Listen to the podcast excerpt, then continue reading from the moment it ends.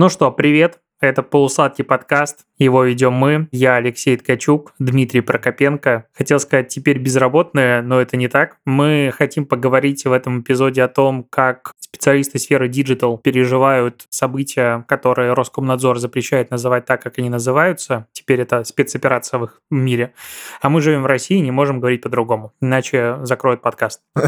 И, походу, не только подкаст. Да, и Mave тоже. В этом эпизоде мы не будем обсуждать сами ужасы происходящих действий в Украине, просто по причине того, что мы как бы говорим про digital. Мы очень сопереживаем ребятам из Украины и очень сильно хотим мир, и чтобы все были целы. А при этом то, что мы будем обсуждать разные проблемы свои и так далее, ни в коем случае не девальвирует то, что происходит в Украине. Это не значит, что только мы страдаем или что-то еще. Нет, конечно же, это абсолютно разного уровня проблемы, но обсудим именно их. Поэтому, если вдруг вы хотите услышать э, сводки событий или что-то еще, это будет не в нашем эпизоде. И да, возможно, мы будем где-то шутить, смеяться, потому что, ну а как по-другому переживать весь происходящий...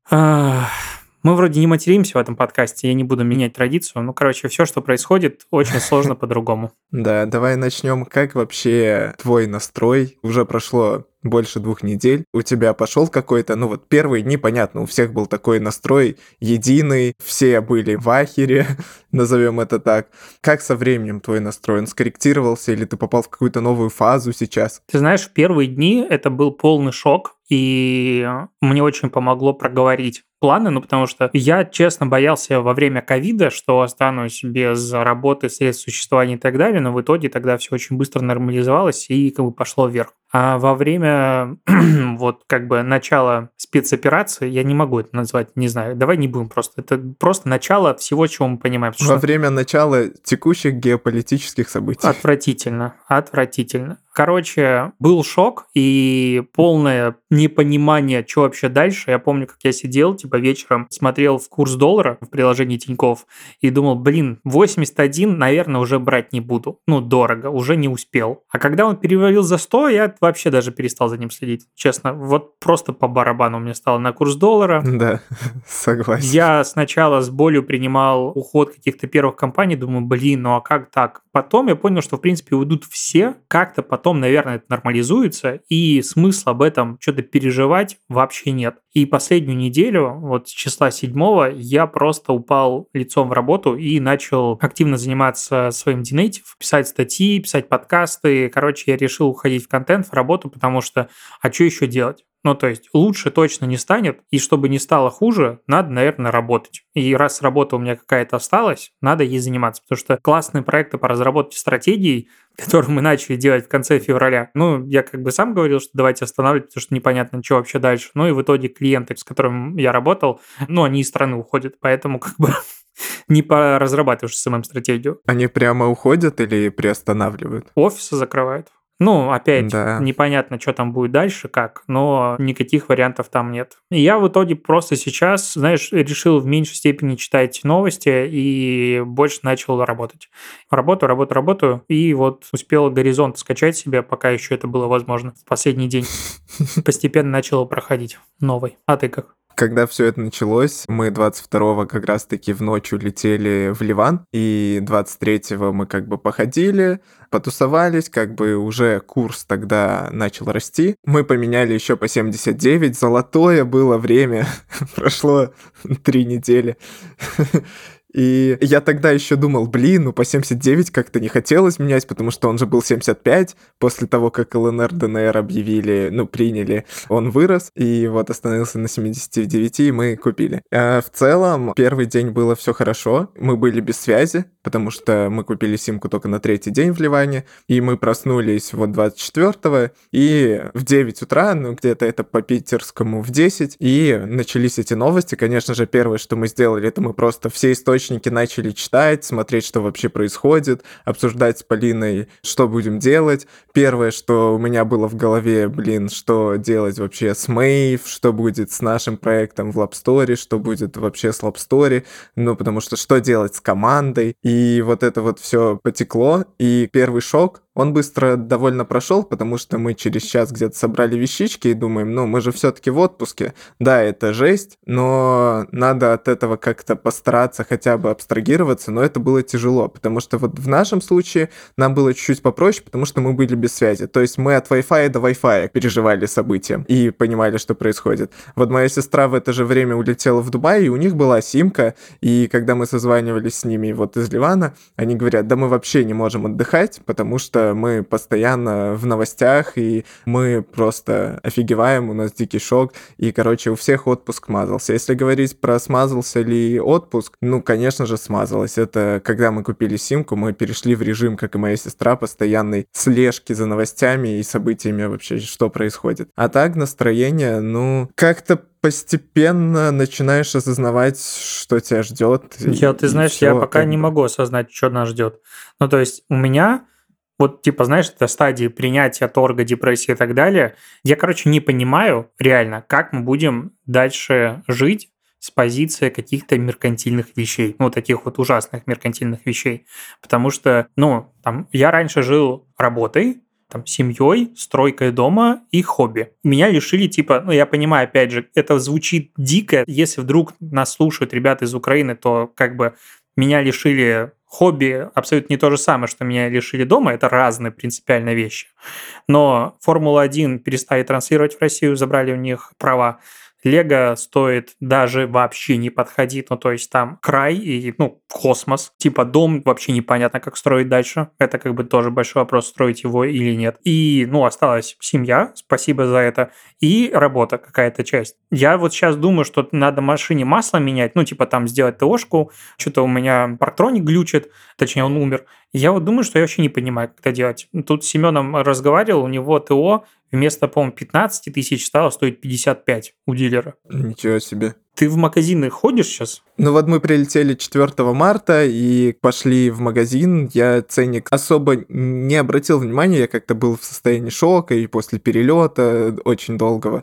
Поэтому я как-то не обращал внимания, я жил по принципу, ну, берешь что-то и берешь. Я редко смотрю на ценники, только если они не по спецпредложениям, потому что я очень люблю акции в перекрестках, в ленте. Я на все ведусь и все беру на акциях. Это топчик. И потом я заметил это в винном магазине. Я зашел в винный магазин, я беру определенные вина, ну, регулярно, допустим, там вино Верде какой-нибудь и так далее, я его беру часто, или виньо Верде, там какие-то сейчас эксперты винные набегут и скажут, что я корч неправильно произношу.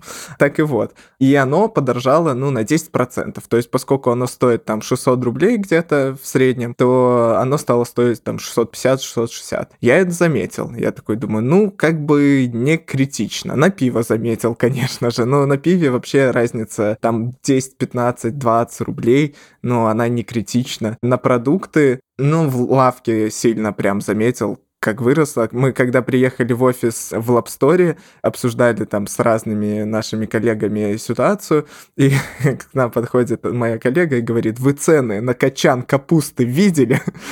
И она, я такой, что с ней? Она такая, да она стоит 190 рублей за качан капусты. Я такой, ну блин. Но каких-то людей это прямо очень... Они обращают на какие-то вещи, на которые... Ну, я на качан капусты не обращаю на стоимость, потому что я никогда не знал, сколько он в целом стоит, как и морковка, баклажаны какие-нибудь. Но сегодня мы ездили в магазин закупаться, потому что у нас почему-то пустой холодильник оказался. И мы покупали вот как раз-таки рыбу красную, и мне показалось, что это очень дорого, потому что мы купили два филе медальона и отдали 700 рублей. И это показалось мне дорого, хотя я не знаю, сколько оно стоило до этого.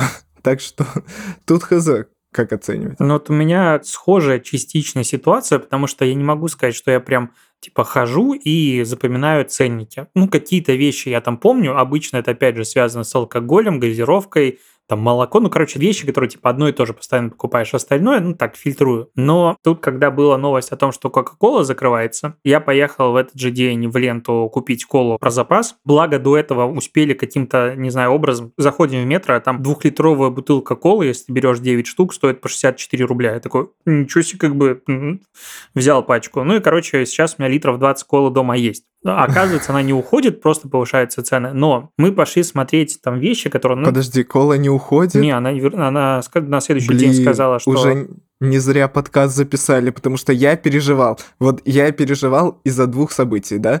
Когда закрылась, Эйчик закрылся, закрылась Зара. Я думаю, ну хорошо, в целом джинсы можно и в Юникло купить, допустим. Юникло потом объявила, что мы остаемся, я такой, ну хорошо. Потом они закрылись, козлы, переобулись на ходу просто. И я такой думаю, ну вот теперь, кажется, непонятненько, где это покупать. Я думаю, ладно, одежда, ну пофигу, если что, можно как бы в местных брендах магазинах, там в Шью закупиться или еще где-то. Но потом, когда объявил Маг, Кола, я думаю, ну ладно, Пепси же есть, ну как бы пойдет, можно жить с этим. Пепси объявляет, я думаю, ну блин, ну на крайняк есть черноголовка, но как бы не хотелось. Я сегодня впервые в жизни купил как раз-таки черноголовку, чтобы понять, что это за продукт такой, и попробовать его, потому что я никогда до этого Байкал эту черноголовку, или как там она называется, не пил, но говорят, что это похоже на колу как-то. Вообще, я помню времена, я ее пил регулярно, вкусная, качественная, но там нет без сахара напитков. То есть там сахара дофига, я пью колу без сахара. А, ну это да, да. Вот, и мы приехали в ленту, ну, знаешь, типа бытовая химия, которая тоже сейчас вся, ну, то есть, в принципе, ушли все иностранные бренды, ну, если так проще говорить. Думаю, надо купить. И мы подходим, а там, знаешь, таблички висят, типа, не больше двух в руте. Да. Или там подходим купить таблетки в посудомоечную машину, а ценники там, ну, атомные, 2 500 и все остальное, никаких акций. Я такой, ничего себе. Потом начали ходить, смотреть на какие-то там, опять же, продукты, и я словил себя на мысли, что я не хочу вообще тратить деньги. Ну, то есть, в принципе, я сейчас внутренне перешел в такой адский экономщика, который такой, я лучше не буду тратить в принципе ничего, вот как бы, ну, базовое буду покупать, а все остальное посмотрим по ситуации. Параллельно мы тут занесли дофига денег за дом, какую-то финальную часть заплатили, там дверь купили, точнее, предоплатили, и там ее будет делать еще два месяца и все остальное. И там денег ушло, ну, много. Я там одной техники купил 24, ну, знаешь, вот, типа, опять же, реакция типичного белоруса, простите меня, если кого-то обидел, 24 числа я вижу, что происходит, я понимаю, что, ну, как бы доллар сейчас улетит просто в космос, а доллар улетит, значит, улетит все иностранно. И мы собираемся, едем в технопарк, и за час покупаем всю технику, которая вообще должна быть в доме. Я, блин, блендер, тебе говорю, два месяца выбирал, а здесь я потратил, мы, короче, почти 900 тысяч на технику потратили за час. Просто ходили, типа, а какая посудомоечная машина лучше? Нам что-то говорят, давай эту. Вообще, типа, даже отзыв. Я половину брендов даже не знал. Типа, говорит, это хорошее, ну, я вам верю. А потом, там, телевизор подорожал в последнюю очередь, но если там убрать какую-то часть техники, которая не подорожала, получается, там, 500 тысяч, а оно в этот же день стало стоить уже больше 600, ну и, в принципе, дальше растет, растет. Я посмотрел, там, типа, холодильник плюс 100 тысяч, телевизор больше 100, ну и вот так вот, тык-тык-тык-тык-тык. Думаю, ну, нормально, я успел сэкономить. Не знаю, можно ли сказать, что сэкономил. У вас же есть телек, который крутится туда-сюда. Так он маленький, ну, то есть он в спальную комнату. Я купил в будущую гостиную 75 дюймов. QLED, Samsung 4K, все дела, короче, там вообще когда ну, мы сняли склад, оказывается, ну, знаешь, как в Америке, типа склады люди арендуют. Угу. Оказывается, популярная тема, такой цивильный, все там хорошо, туда привезли, загрузили, все классно. Другой момент тоже, когда мы типа успели за день до объявления, точнее, вот мы перед днем, когда объявили о том, что Икея закрывается, поехали, купили раковину в кухню такую фермерскую за 9 тысяч. На следующий день там были толпы просто безумные. Такой, ну, отлично, тоже успели. Да, я видел фотки. Но сегодня был прикол в магазине вот по поводу этих ограниченных товаров. Мы ходили, и я такой смотрю, ну окей, 20 единиц там итальянской пасты в одни руки. Я думаю, ну окей. 20? И потом, да, там была двадцатка именно почему-то. Потом мы пришли на кассу, Полина набрала, как они называются, ватные палочки. Две пачки мы взяли. Ну просто две. Мы не планировали закупаться наперед и так далее. Нам просто надо две пачки в целом, чтобы было. И нам на кассе говорят, а вот вторую пачку нельзя. У нас в одни руки одна пачка палочек. И я такой думаю, ну, это же жесть какая-то. Я не могу купить две пачки палочек. А вы скажите, ушей. у вас две пары рук, поэтому давайте так. Вообще, возможно, знаешь, магазины могут ставить такое объявление, типа не больше двух пачек в руке, чтобы, ну, я иду, и если думаю, не больше двух, значит, это всем надо, значит, мне тоже надо, значит, надо купить. Может быть, для повышения продаж это требуется. Но я заметил, что это в основном вот на импортные товары, очень много итальянских. А, ну что я заметил? Это вот точно я заметил. Мы приехали, у нас у собаки корм закончился, и мы на следующий день пошли как раз-таки искать корм. Мы кормим итальянским кормом Монж, и его нигде нет в городе вообще. Мы обзвонили, объездили все, его нигде нет, его разгребли полностью, и мы думаем, ну кайф, чем нам кормить собаку? В итоге мы обзвонили еще подальше, уже вот прям за ЗСД магазины, какие-то не сетевые, маленькие, там понаходили корм, сгребли все, что было, там 5-6 пачек, а, 5 мы, по-моему, купили пачек корма, и ценник на корм, чтобы ты понимал, мы до этого покупали по 1600 рублей. Сейчас ценник в магазинах, в которых он появляется, 3200, то есть x2 ровно. Чтобы ты понимал, на Авито какие-то вот эти вот конченые мудозвоны, ненавижу таких людей. Если кто-то такой из вас э, слушает нас, то я тоже вас считаю конченным мудозвоном. Так и вот, которые перепродают, ну вот те, которые Макдональдс перепродают, я не понимаю, кто это покупает. Да, это хайп. Но корм наш продают по 7-10 тысяч на Авито за пачку 2,5 килограмма, которая стоит 1600. И вот это я заметил, очень сильно я заметил. Ну, у нас такая же история, только у меня собака аллергик и вообще, и там, типа, мы очень долго искали корм, чтобы она нормально его ела. Точнее, она ест все, что угодно, просто потом проблемы с желудком. И ветеринарку я ездил как бы много раз. И мы купили с трудом в итоге одну пачку на 14 килограмм или 12 килограмм и две по 2,5 все взлетело в 2-3 раза, то же самое, и хрен ты найдешь. Мы ездили в ветеринарку нашу, спрашивали вообще, что, как дальше, он говорит, вообще непонятно, все поставки установлены. Но опять же, на фоне типа проблем людей, у которых лекарства не поставляют, это типа мелочь, ну, потому что что-то можно придумать. Но в любом случае это охренеть, ну, типа это просто, знаешь, такой шок. Но есть еще рабочий шок, формата я там большую часть денег э, свою зарабатывал на рекламе, у меня там две недели тишины практически. И я думаю, что такое, ну, в целом, скорее всего, уйдут все рекламодатели. Я сидел, считал бюджет, в принципе, знаешь, бюджет выживания, формата там заплатить за квартиру туда-сюда, сколько денег надо, и пытался понять, сколько там минимальный доход, который должен себе обеспечить. Вроде я понял, что плюс-минус все получается, плюс же, опять же, стройка дома. Но последняя неделя, вот это вот, точнее, вторая неделя, она такая, типа, количество запросов по рекламе увеличилось многократно, и я такой, прекрасно, давайте, все готов. Причем там все очень актуальное, вообще я бесплатно большую часть публиковал, но если предлагать денег еще заплатить, это вообще прекрасно. И чуть-чуть выправилось, ну то есть в принципе выправилось, такое хорошо, живем, можно откладывать какие-то деньги. Но у нас в плане рабочих моментов мы приехали, и, допустим, вот в Lab Story это медицинская компания, которая занимается анализами, это как инвитро, Helix, только вот чуть-чуть поменьше. И мы приехали, у нас там рекламные кампании. Во-первых, от нас ушел подрядчик по рекламе, потому что это была украинская компания, мы с ними очень хорошо дружили. Ребята от нас отказались не по геополитическим причинам, а потому что, ну, просто они офис закрыли в России и не могли никак от нас оплату принимать, ну, и мы с ними сотрудничать просто не могли. И от нас ушел полностью подрядчик, у нас встали все рекламные кампании там в Google Ads, в Facebook, в Яндексе и так далее. И потом еще заблокировали Google Ads. Э, это у нас было, чтобы ты понимал, ну, процентов 50 трафика на сайт. Потом еще мы думаем, ну ладно, ну, нет Фейсбука, нет Гугла, есть ТикТок еще, Ads, там тоже нормальный таргет.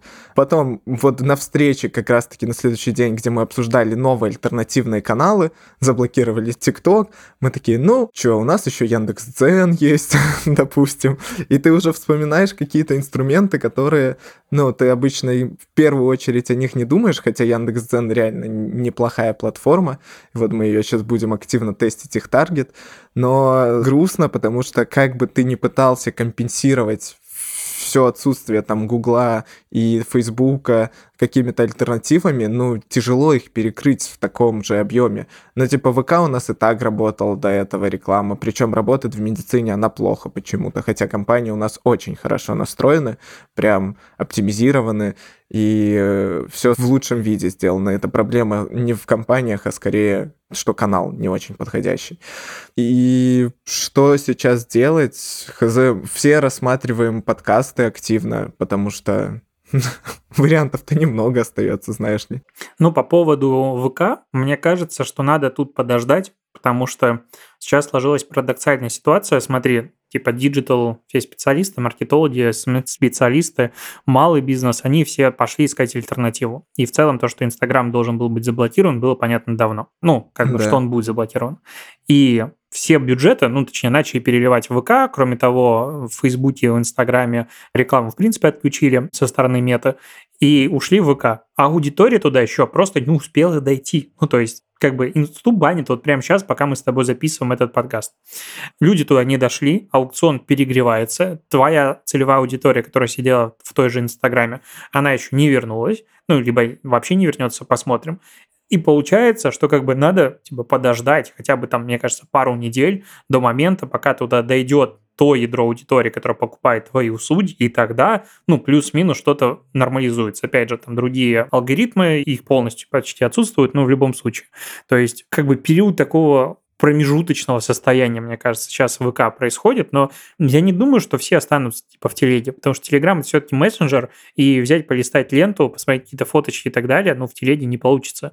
Ну, то есть это будет все-таки ВК, станет mm-hmm. основной площадкой. Я еще думаю, что часть аудитории все-таки сохранится в Инстаграм в любом случае, потому что будут читать там западных блогеров, все остальное, но если, точнее, когда мету признают экстремистской организацией, то какой-нибудь там маленький районный суд какого-нибудь Урюпинска признает э, какой-нибудь СМИ, который публикует контент в мете экстремистским, там будут либо штрафы, не дай боже, сроки, после этого все очень резко перестанут туда что-то публиковать. Ну, именно русскоязычная аудитория, потому что, ну, стрёмно будет тупо, потому что ни за что просто прилетит тебе либо штраф, либо что-то еще. Я тут, кстати, читал, за что нас могут с тобой депортировать с ВНЖ. А в какую страну? В Беларусь. Ну, в Беларусь. Беларусь, ну, как да? бы мы же, у нас Жалко. же вид на жительство. Ну вот... Э, Можно в США было бы, например. Ну, как бы туда не долетишь уже.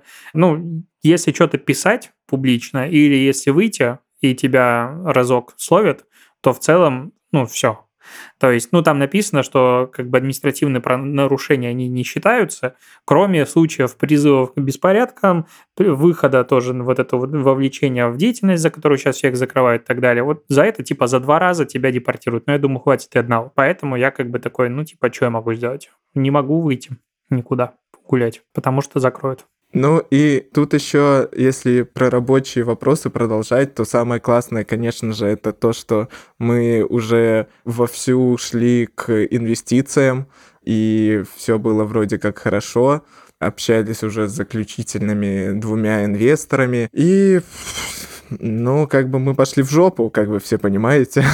Напомню, когда мы последний раз общались 22 или 23 числа? Ну вот в день, когда Путин подписал про ЛНР. Да, мы, ну, короче, сидели и вот, прям вот буквально на встрече, когда обсуждали, я, в принципе, внутренне понимал, что вероятность в принципе, хорошего будущего, она просто на глазах утекает через пальцы. И вот когда мы вроде как договорились, и было понятно, что делать, чтобы как бы все дальше стартануло, у нас выходы должны были быть в этом году на европейский рынок, большое бурное развитие, прилетает ненависть ко всему российскому во всем мире.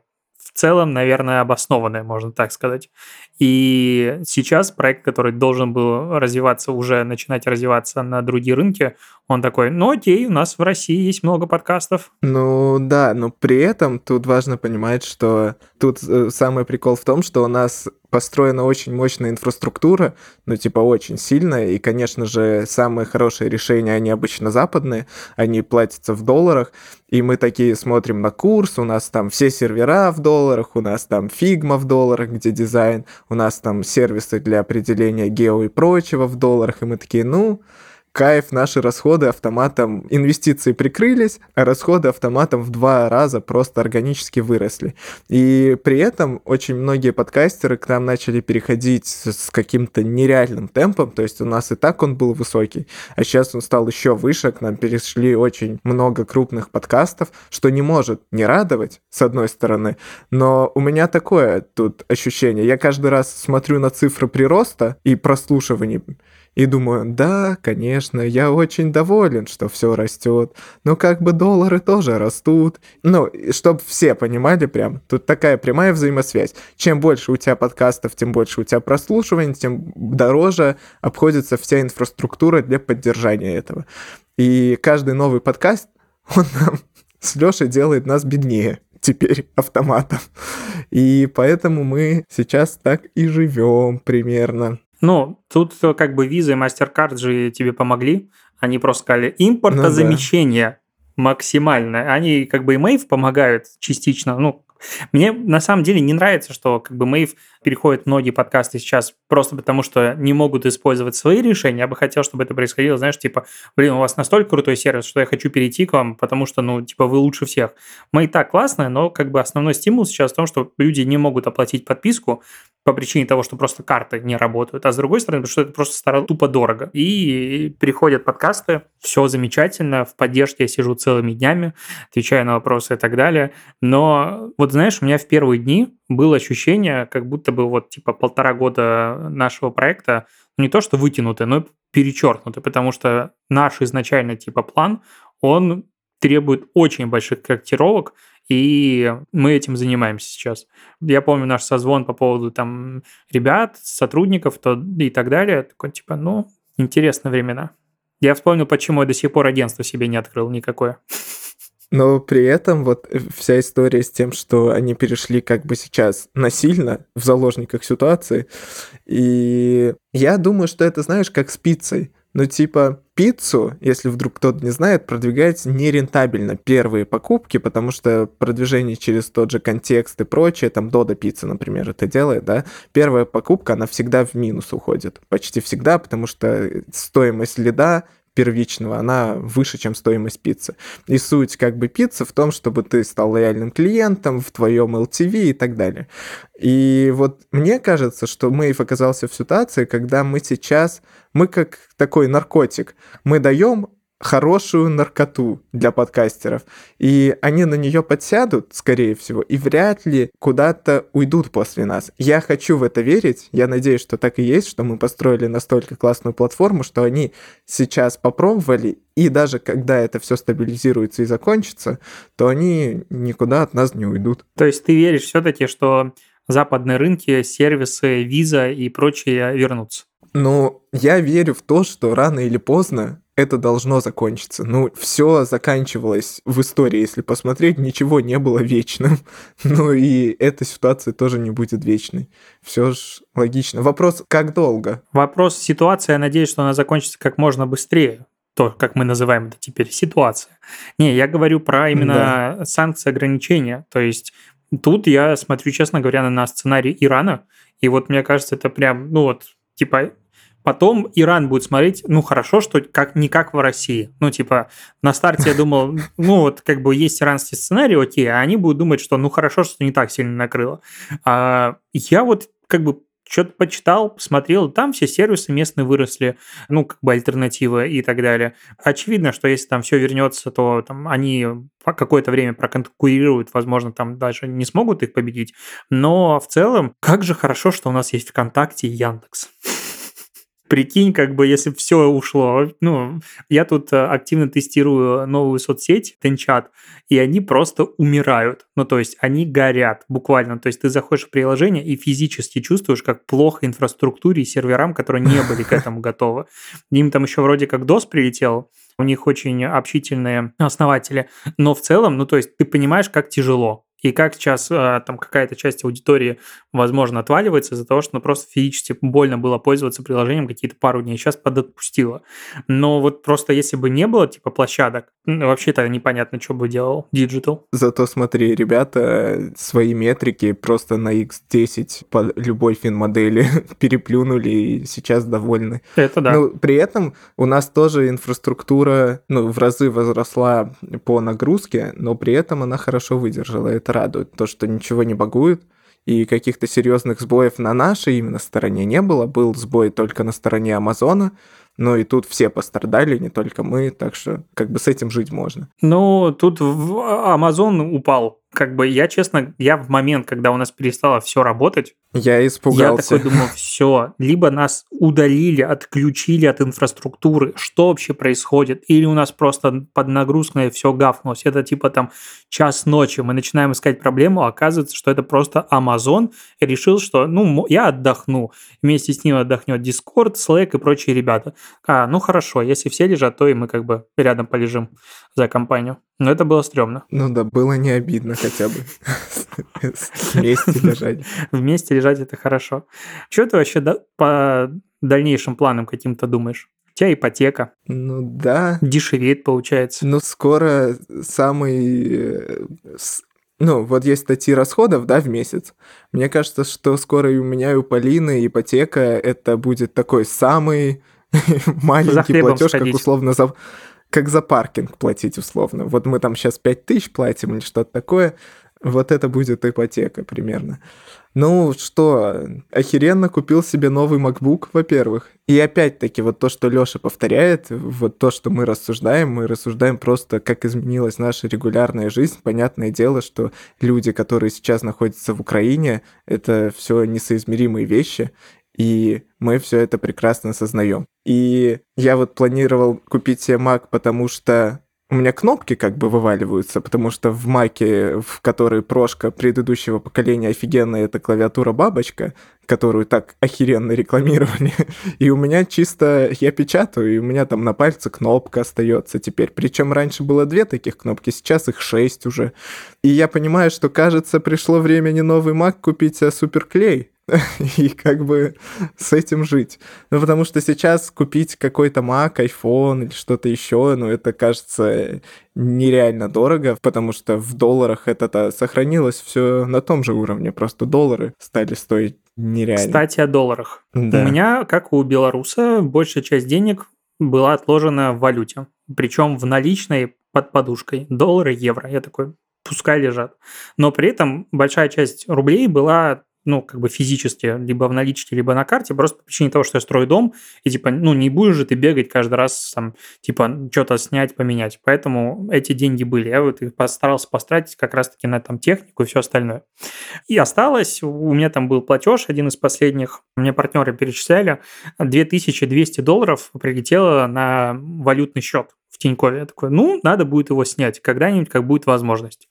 И так, я думаю, уже две недели, пытаясь постоянно в приложении Тиньков найти банкомат, в котором есть валюта. Недавно они сделали фильтр, типа можно выбрать прям, вот здесь есть валюта. Да-да-да.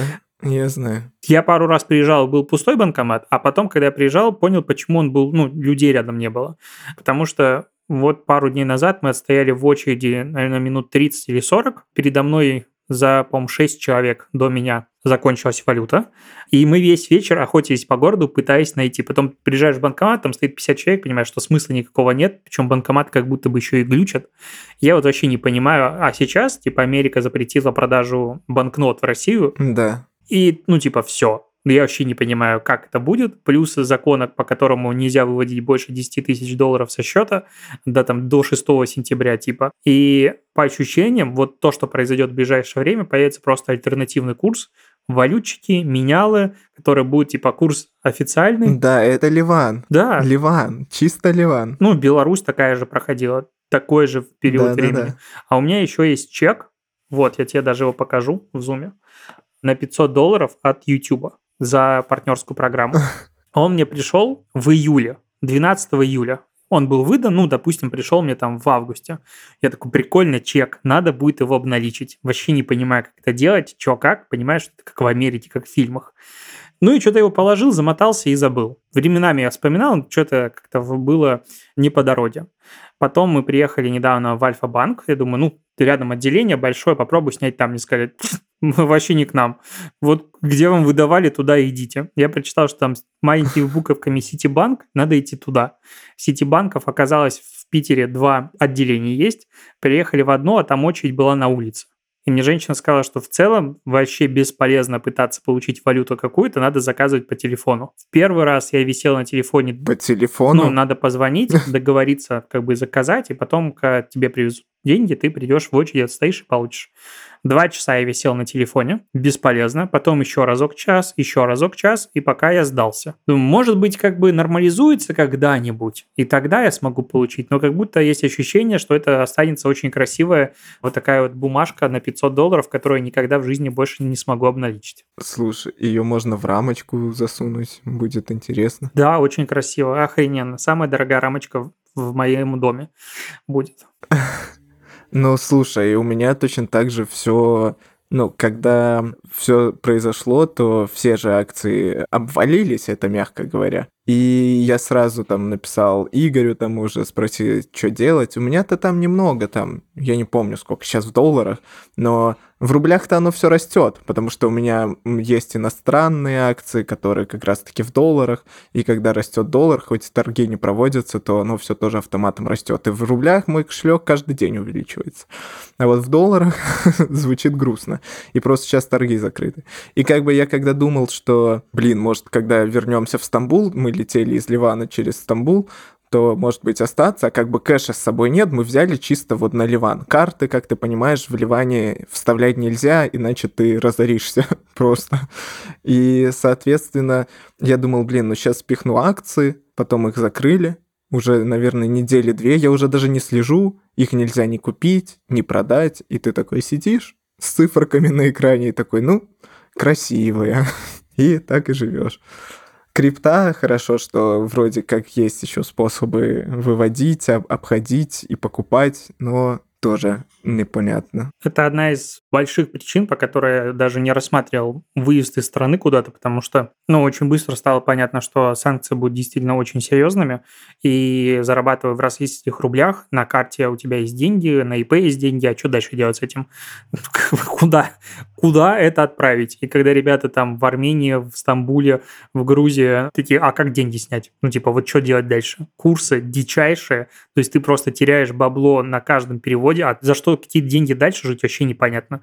Я на это все дело посмотрел, такой, мы остаемся. Кстати, подробнее про вот эту вот историю будет в подкасте «Продажные блогеры». Там мы с Семеном это обсуждали. Да, и вот эта вот вся ситуация, когда мы тоже думали, что делать. Ну, вначале, понятное дело, было все на эмоциях, эмоциональный такой фон. Такой, ну все, надо валить. А что там будем делать? Разберемся. Потом у нас, так же, как и у тебя, было осознание, хорошо, свалили, у нас рубли. В налике там наскребем там пару тысяч, окей, в долларах. Ну и пару тысяч это на сколько? Ну, на месяц нам хватит, допустим. Даже если там дешевую хату какую-нибудь снять за 500 долларов. А что дальше? Ну и мы так посидели, подумали и решили, что в эту волну текущую, которая Узбекистан, Армения, Турция и вот это вот все, мы точно сидим тут, потому что тем более надо разобраться с командами, с проектами, всем надо кругом помочь. И мы сейчас сидим в Питере, так что пока сидим и мониторим, как растет капуста. С другой стороны, знаешь, когда все вокруг, ну, то есть у меня там условно от знакомых каждый второй вопрос это ты уехал или когда планируешь? Есть ощущение, что как будто все что-то знают и понимают, а я что-то туплю, сижу на жопе ровно и просираю просто момент. И что уже пора было давно двинуть, типа собрать тут самые любимые наборы Лего, загрузить это в миник и уехать куда-нибудь. Но пока я такой, ну типа, блин, я столько труда вложил в дом, хочется пожить там хотя бы тенек. Самая дорогая аренда дома. И вот хочется как бы дождаться момента, когда я туда смогу зайти, и вот это все. И вот это одна из серьезных причин, по которой я вообще даже не рассматривал по итогу куда-то выезд. Типа я, наоборот, удивлялся о том, как много людей решило уехать. Потому что да. тут еще, знаешь, какая штука? Мне кажется, что пока, по крайней мере, по ощущениям, больше всего пострадает средний класс. Ну, назовем его так. Средний класс плюс-минус, что с этим связано, потому что отвалилось огромное количество международных брендов, компаний и людей, которые на них работали. Весь digital, ну типа high level, назовем это так, это люди, которые работали с условным, не знаю, там, ну кто? Adidas, Nike и прочие да, компании. Допустим. Ну, типа, круто работать с Adidas, и не так сильно круто работать с чулочным комбинатом Красной Звезды из Урюпинска. И получается, все эти бренды ушли. Агентства, которые их вели, у них самые большие потери в данный момент, потому что ушли все бренды. А те, кто был на маленьких клиентах, на средних клиентах, особенно локальных, у них, ну, понятное дело, что тоже турбулентность, меняются бюджеты, меняется все, но в целом клиенты остались. И им надо сейчас трансформировать свой маркетинг на ВК, там что-то ТикТок разбанится, Телеграм и все остальное, а крупняк ушел. И получается, люди, огромное количество сейчас специалистов, вот как бы Метлов, сеньоров, классных и ребят, они останутся по ощущениям без работы, потому что устроиться им куда-то на схожей позиции просто будет некуда. И они типа уезжают. Я вот в этот момент думаю, а чем вы будете там заниматься? Да даже здесь чем будете заниматься, непонятно. Тут же еще круче фактор, потому что даже если ты вот middle senior, ты как бы не херовый такой специалист и неплохо востребован в прошлой ситуации. А сейчас на рынке таких, как мы, как все, очень много, и конкуренция просто адовая. Ну, потому что все же ищут сейчас э, доход в долларах, очевидно. Это может обеспечить или какая-то компания российская, которая работает на Запад, или там из СНГ, или какая-то компания с Запада. И ты, соответственно, все идут в одно русло, а там таких, как ты, стало куда больше, чем было до этого. И конкуренция дикая сейчас, даже у супер топов. Вот, и знаешь, типа, если там две недели назад рынок был, ну, целиком соискателей, назовем это так, то есть ты мог ходить, если ты адекватный, ты мог ходить и выбирать из предложений. И в один момент все стало кардинально по-другому. Теперь компания может выбирать из кучи резюме, и я вообще не понимаю, как обрушится рынок труда. Мне кажется, это последствия мы начнем понимать и видеть, ну, в лучшем случае через пару месяцев, потому что будет просто безумная безработица. Но по-другому я просто не понимаю. Ну, либо все вернутся и такие, ну окей, тогда работаем дальше. Ну, или, ты знаешь, вот у меня есть же канал с вакансиями, очень сильно у них упало количество, практически там, ну, там если раньше их было 5-10 в день, теперь одна-две в лучшем случае. И там уже начали появляться вакансии формата контент-менеджер в паблике ВК, 20, а, там, 30 постов в день, 10 тысяч рублей зарплата. люди такие, в смысле? А как бы сейчас digital был очень сильно завязан, ну, мне так кажется, на инсте, на там, ТикТоке и прочем, и там же контент кардинально другой от пабликов, ВКонтакте. Ну да. ВК контент, ну, в большей степени это где-то найти, что плохо лежит, и принести себе. Очень многие паблики так себя жили, да и бизнес в Инстаграме, ну, как бы первично было создание нового контента.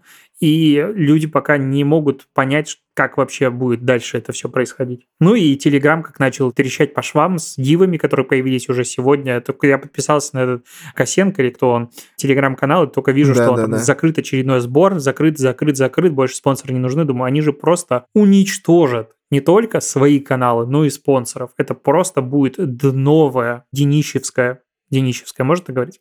Денищевская Денищевская охвата. это как будто типа продукт Динейтив какой-то херовый. Не, ну Денищевская это хорошо. Денищевская это наоборот э, уровень качества по плану в моем мире по крайней мере. К вопросу о безработице. У тебя же доход от рекламных интеграций, Инстаграм занимал значимую долю в этом. И... На удивление, не такую большую.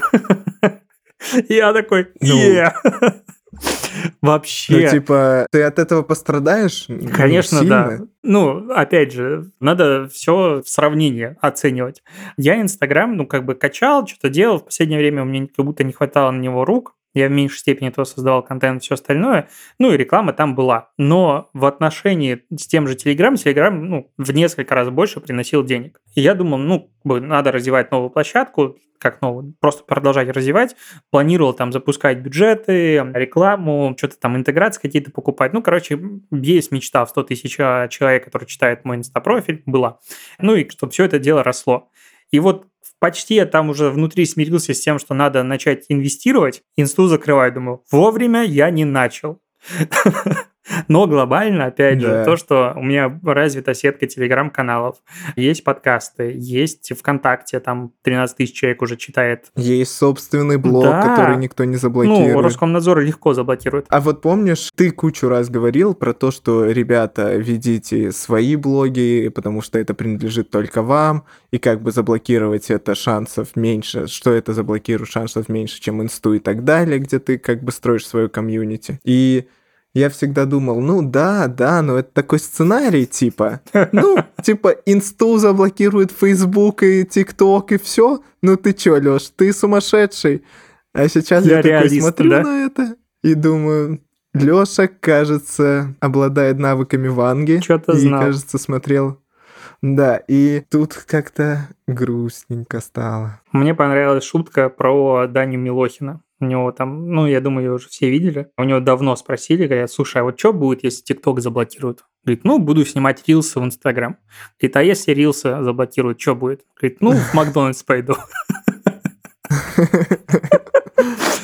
А, кстати, вопрос про вбросу, про возможному бану рилсов. Ну, мне кажется, это невозможно, но я наткнулся тут на новость про City Mobile, и, ну, это как бы проект Сбера и Mail.ru, и ВК, точнее, и он приостановил работу. Я, может быть, какой-то вброс прочитал, но я это видел в нескольких каких-то э, СМИ, и я не понял, в чем прикол. Ну, типа, Зачем City Mobile, сервис полностью локальный, с поддержкой Сбера и ВК, двух крупнейших компаний в России, приостановил работу, мне стало непонятно. Я не удивился Uber. Ну, возможно, у них дебет с кребетом не сходился, как бы. И они понимали, что это все может быть в перспективе типа работать в плюс э, в большой перспективе, а сейчас они видят, что, к примеру, экономика крашится, и типа такси на них начнут экономить в первую очередь и много чего еще, и что конкуренция не просто не вытянут и перераспределяет ресурсы, ну, как вариант. Такая история. Ну, конечно, да, это удивительно.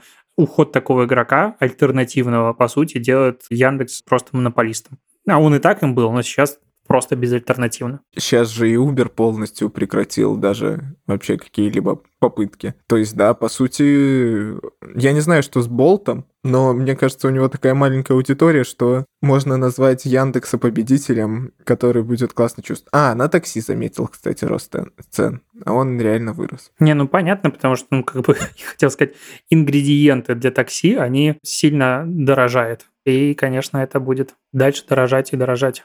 В целом, я как-то сейчас начал идти в стадию принятия с возвращением к своей обычной жизни. То есть я приехал, погрузился снова в работу, кругом, ну, как бы жопа, и ты такой, ну, ты как бы понял, что теперь ты существуешь не в реалиях там, где кто лучше, а просто все в условиях жопы, и ты просто тоже в условиях жопы э, что-то планируешь и развиваешь, и ни на что особо не надеешься. И вот эти вот все, мне больше всего понравилась история, что вот есть, допустим, какой-нибудь SWOT-анализ, да, или какие-нибудь анализы с рисками серьезными, которые ты оцениваешь геополитические и так далее. Я всегда и в универе, и потом для проектов, для стратегий, я всегда забивал на вот эти вот пункты, типа угрозы со стороны там геополитики, да? И я сейчас думаю, блин, ну, come on, надо было бы это тоже закладывать. Но я не предполагал, что настолько может быть. Я не думаю, что вообще кто-то предполагал, потому что этот весь а, вой западных СМИ весь январь и февраль такой, типа, что вы нагнетаете? Что не бесите? Ну, просто уже сколько можно? Ну, меня родители разбудили, по-моему, в 7 утра 24 числа. Типа, спецоперация началась, они мне сказали. И это был, конечно, я такой, вот это, конечно, да. Это просто был шок. Ну, я думаю, все так проснулись в тот утро. Но вот, знаешь, с одной стороны, я как бы сейчас типа успокоился, работа, все дела, а с другой, в моменты, когда я там достаю голову из песка и начинаю думать про какое-то там планирование полугодовое хотя бы, то все настолько как-то нерадужно в моем мире. Ну, то есть я смотрел там стоимость машин, ну это вообще не понимаю, как это можно купить. Я тут пока охотился за долларами в банкоматах, уронил iPhone. В каком шоке я его поднимал? Ну, думаю, ну, типа, если его разбил, ну, это же жопа просто. То есть его починить будет стоить уже трендец. Он покосился с краев, но э, экран целый. Думаю, ну, наклею сверху стекло, буду ходить так с разбитым. Я уже подумал, что его надо в чехольчик как бы надеть и все дела. Ну, это, знаешь, такие... Можно в пакет. Это бытовые пульт, мелочи, типа. как бы очень простые. А если думать о чем-то большем, то типа как будет функционировать очень многие там сферы жизни, которые были, опять же, завязаны на всем импортном типа из Китая все будет приезжать или как? Или намутятся какие-то обходные ходы и так далее, но там же с валютой опять же проблема. И вот когда я про это думаю, такой думаю, ну что там, знаешь, как будто бы вот ощущение лучевой болезни. Я у кого-то читал, смотрел, не помню. Когда типа тебя накрыло, но ты себя чувствуешь еще прекрасно. То есть ты вроде как умрешь через пару часов, но сейчас конкретно все зашибись. Ну, ты себя физически чувствуешь комфортно. Думаешь, да не, ничего угу. не случится. Ну, как бы, ну не можешь же быть плохо а потом хренак, из тебя кожа сошла. Вот какое-то внутреннее ощущение у меня такое. Не хочу ни в коем случае нагнетать. Меня тут, знаешь, как обвиняли, я пост же написал предыдущий в инсту, о том, что Инстаграм закроют скоро. В тот момент э, там мне ребята сливали инфу, что его типа закрывают от пары часов до пары дней максимум. И это были прям очень такие источники надежные. Думаю, ну все, капец, как приехали, написал пост, под 40 тысяч репостов у него больше 400 тысяч охвата. То есть я боялся в какой-то момент этого поста, потому что им уже не я управляю, много его украли, перепечатали себе, ну ладно. И мне куча народу писала, что ты нагнетаешь? Вот что ты нагнетаешь? И мой любимый диалог был с девчонкой, которая написала, типа, не заблокируют, что ты паришься? Я говорю, давай с тобой через неделю спишемся. Вот прям, просто спишемся через неделю, обсудим. Хорошо знаешь, вот и уходит с эмоциональной победой надо мной. Это было 4 числа. 11 числа, в день, когда Инстаграм, ну, Meta должны, должны признать экстремистской, ну, точнее, говорят, что экстремистской и так далее. Говорит, ну, как бы, да, была не права. Я говорю, ну я бы хотел ошибиться. И вот это вот ощущение, знаешь, типа ходячий мертвец какой-то. Я в большей степени говорю про digital, про многие сферы экономики, там, подумать, что будет с торговыми центрами и все остальное. То есть одно тянет очень сильно за собой другое. А сколько народа работало там в H&M, Заре и всем остальном, типа говорят, ну там проживу без джинс. Ну прекрасно, сколько людей там работало, были просто заняты. Торговля очень ресурсоемкий отрасль бизнеса, в которой очень много людей. И вот это вот все тянет одно за другим, одно за другим, одно за другим. Такое ощущение, что плана никакого в принципе не было. Вот типа, а давайте, а давайте посмотрим. Посмотрели, как мы будем из этого выбираться. А с другой стороны, у меня внутри ощущение, что я очень сильно хочу делать мир вокруг себя типа лучше. Ну, то есть полная жопа, мы сейчас до дна какого-то достигнем, и хочется максимально быстро помогать себе и остальным, от этого дна отталкиваться и что-то вверх расти. То есть я какой-то да, внутри да. патриотизм проснулся. Ну, не государству, к правительству, а к стране, типа, хочется показать что все можно преодолеть, и вот прям будет все хорошо. А опять же, странная эмоция, но, конечно, февральский месяц для меня, ну, конец февраля, это по ощущениям, как август 20 был. И белорусы поняли, о чем я говорю. А что? А, а, а, а что было, слышишь? Просто выпиливайся из подкаста. Ну, я что, помню, какой конкретно месяц? Ну, что ты начинаешь? Ну, не знаю, я прям как-то очень сильно э, запомнил месяц. И точно так же работа вся встала все встало. Много общался с ребятами из Украины, за это время переписывался. Ну да, понятное дело, что есть часть сообщений формата «Чего вы ничего не делаете?» И сейчас, когда ты написал про Инстаграм, то, что его блокируют окончательно, типа «Чего вы ничего не делаете?» Я вообще не думаю, что что-то можно сделать в этой ситуации. Типа, знаешь, надо расслабиться и ждать, когда все закончится. Как будто бы, может быть, я не прав очень сильно, но у меня внутри ощущение, что все на все посмотрели, на 14 на 20 года научились, и ничего не повторится. И какое-то внутреннее ощущение стыда есть. Ну, да. А тут я еще в этой ситуации... У меня же папа украинец. И 50% меня Украину прям это очень близкий край для меня. И я там провел все детство постоянно там в какой-то момент, даже на уроках, когда мы писали в детстве еще, там, кто ты, ну, и я как бы жил всю жизнь в Беларуси, я всегда писал, я типа украинец, и там объяснял, почему, потому что у меня там дедушка, и мои все самые светлые эмоции, связанные с Украиной. И тут я, когда все это произошло, я такой думаю, блин. Ну, то есть меня эта ситуация как-то, я считаю, что в каких-то моментах трогала эмоционально сильнее, чем людей просто из России, у которых могут быть какие-то там друзья в Украине и так далее, просто по причине, что это как-то, ну вот, часть меня какая-то. И это, конечно, тоже повлияло на всю эту историю, но в связи с тем, что как бы проблем вокруг хватает, и с проектами, и с командами, и со всем, ты не можешь как бы расслабиться и посидеть, попереживать. Это да, волнует, но как бы ты должен решать другие проблемы. И вот еще опять-таки я думал про когда давай останемся в Стамбуле и так далее, я думал, да, охереть, я останусь в Стамбуле, и что будет дальше с ребятами, со всеми, с проектами? Ну, короче... Не бросай меня. Как будто я оказался в ситуации, что надо решать свою судьбу как-то так еще и надо ни в коем случае не бросать никого. Ну и я решил, что пришло время жертвовать. Помнишь, ты говорил, что тебе нравится быть предпринимателем, потому что надо постоянно что-то предпринимать, и проблемы, которые сыпятся, ты такой типа, о, сейчас я их разберу и все порешаю. Вот, как бы тебе... Да, спасибо. Как говорится, доболтался, да? Так, а слушай, сейчас все вот э, основатели чего-либо, особенно больших каких-то бизнесов местных, Я на них смотрю и думаю, блин, какие они сильные люди, конечно. Потому что они... Выгребают. Выгребают вовсю. Мне очень жалко стало Дода, например у Федора Овчинникова вышел пост, прям что они предпринимают в такой ситуации, и он прям очень классно написан. Я думаю, блин, ну, я сижу со своими маленькими вот этими проблемками. В моем мирке-то они мне кажутся большими, но у человека там сотни, какие сотни, тысячи людей работает, сотни пиццерий по всей России и не только по России, потому что Великобританию они закрыли, например, сейчас. Такой на это все смотришь и думаешь, да, вот ты, конечно, эмоционально очень сильный человек.